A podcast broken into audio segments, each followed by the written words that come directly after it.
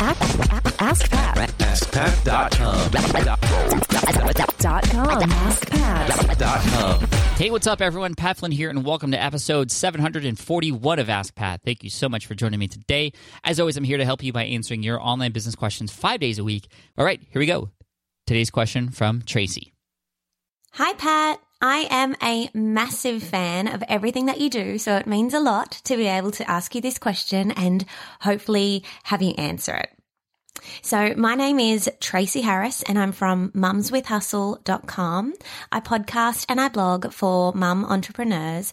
But what my question is, is do I pitch my new product to my entire email list or just to the quarter of them that have come in through a real targeted opt in? So at the moment, um, yes, a quarter of my list size has come in through a, a particular opt in, and they're currently um, going through an email series that we're really proud of. But we're ready to pitch this idea, and I'm just wondering if I pitch it to my entire list so that not everyone misses out, or if I just pitch to the people who've come in through that opt in. Um, I'd love your help on that. Thank you so much for everything that you do again. I'd love to rock one of your teas. Of course, I'll take a selfie and upload to Instagram because that's my jam. Um, but thanks so much, Pat. I can't wait to hear your response. Bye. Hey, Tracy, thank you so much for the question. I appreciate you so very much. And thank you for listening to the show and submitting your question. This is a great one because uh, it, actually, it's pretty awesome that you're segmenting your list already. Uh, I don't know what tool you're using, but for those of you who are just wanting to get started with segmentation, uh, ConvertKit is the tool that I use for that. And it allows me to build targeted groups of people within my main list. And the cool thing about that is if I have a product, that, for example, is for podcasters. I don't have to bother people who don't yet have a podcast, uh, and and it just makes it really easy to make sure that the messages are getting to exactly who they need to, to, to go to, or the solutions I'm building for specific groups of people are getting shown to just those people only, and it allows my open rates to get open or to be higher. it allows my click through rates to be higher, and so on and so forth. So Tracy, great job. Now, if I were you, uh, there's a couple questions I'd like to ask you actually first, uh, and obviously you're not here able to answer them, but uh, we'll just hypothetically ask you, and hopefully you can think about these as you move forward. So the first one is, what is this product and who is it for? And the reason I'm asking that is because if you know that this product is specifically only for those who are in this targeted segment of yours, um, and you know that there are people in the other sort of non-segmented list or you know your overall email list that this may not be for well then what i would actually do is only launch to your segmented list. I think this would uh, be great because you're going to have a higher conversion rate but not only that you're going to get people who have already told you that they want this kind of stuff that they're excited about it. Now i will say that if there is potentially some crossover if there is potentially some crossover, and it might sound like there is because you wouldn't be asking this question, I don't think otherwise, um, then I would actually launch it to your entire list. However, because you have a certain targeted segment already, I would I would launch it in sort of two phases, or at least in two different messagings.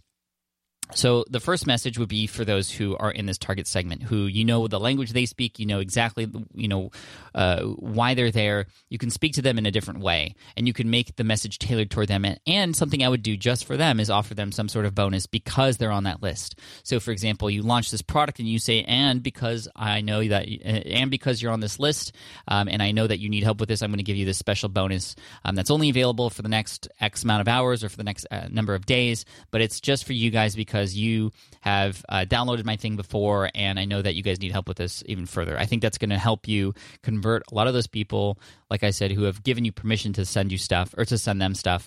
Uh, that that'll work out really well. And then you send another message. You launch your product to your full audience, and you share a different message, which is essentially um, going to speak to them in a different language. Uh, there's a great presentation that I watched from Derek Halpern at Lead Pages or at the Converted 2016 conference in Minnesota uh, not too long ago. And he talked about how important it is to share different messages with different groups of people, even though you're selling the same thing. So there's three groups of people. There are the informants or the, the, the, people who are informed. And these are the people who I'm guessing are like those on your targeted segment.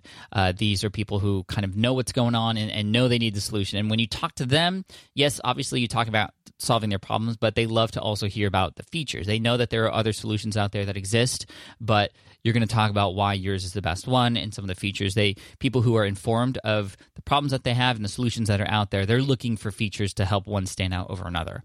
There, then there's the afflicted, the people who um, know they have a problem, but they don't really know where to start. And these are likely the people who are on the rest of your list because they haven't really necessarily said, Yes, I'm going to transact with you in some way or download something related to this thing that you have to offer. So for them, you want to talk about the benefits. Uh, obviously, the benefits are important no matter who you're speaking to, but more than just the features, you want to talk about the benefits. So, for example, a great example that Derek used was he said, you know, let's talk about lead pages. Lead pages sells landing pages. For the informed, you can say on, on a headline, for example, we have the number one uh, best set of landing pages, the highest converting landing pages, because people in that space know what landing pages are, and that's the language that they use. Now, for people who are afflicted, uh, these are people who, again, know that they have a problem or know that they need a solution, but don't necessarily know what that solution is. If you say landing pages, that's not really going to mean very much to them. But if you say, we can help you set up a page on your website that will allow you to better build your email list, well, then there you go. That's going to speak directly to them. And then the third group is the oblivious who don't even know they have a problem. And for them, you want to t- tell a little bit more of a story and get into their emotions. Uh, so, just a quick lesson from Derek Halpern there from socialtriggers.com. But uh, I would I would actually do, like I said, a two uh, wave launch. Launch to your targeted segment um, maybe even give them early access to it. So in case you have a number of spots you want filled up, you give them first access to access to it. You're giving them a little bit of a, a reward for being on your on your targeted segment, um, and then you launch to the rest of your list uh, in different language.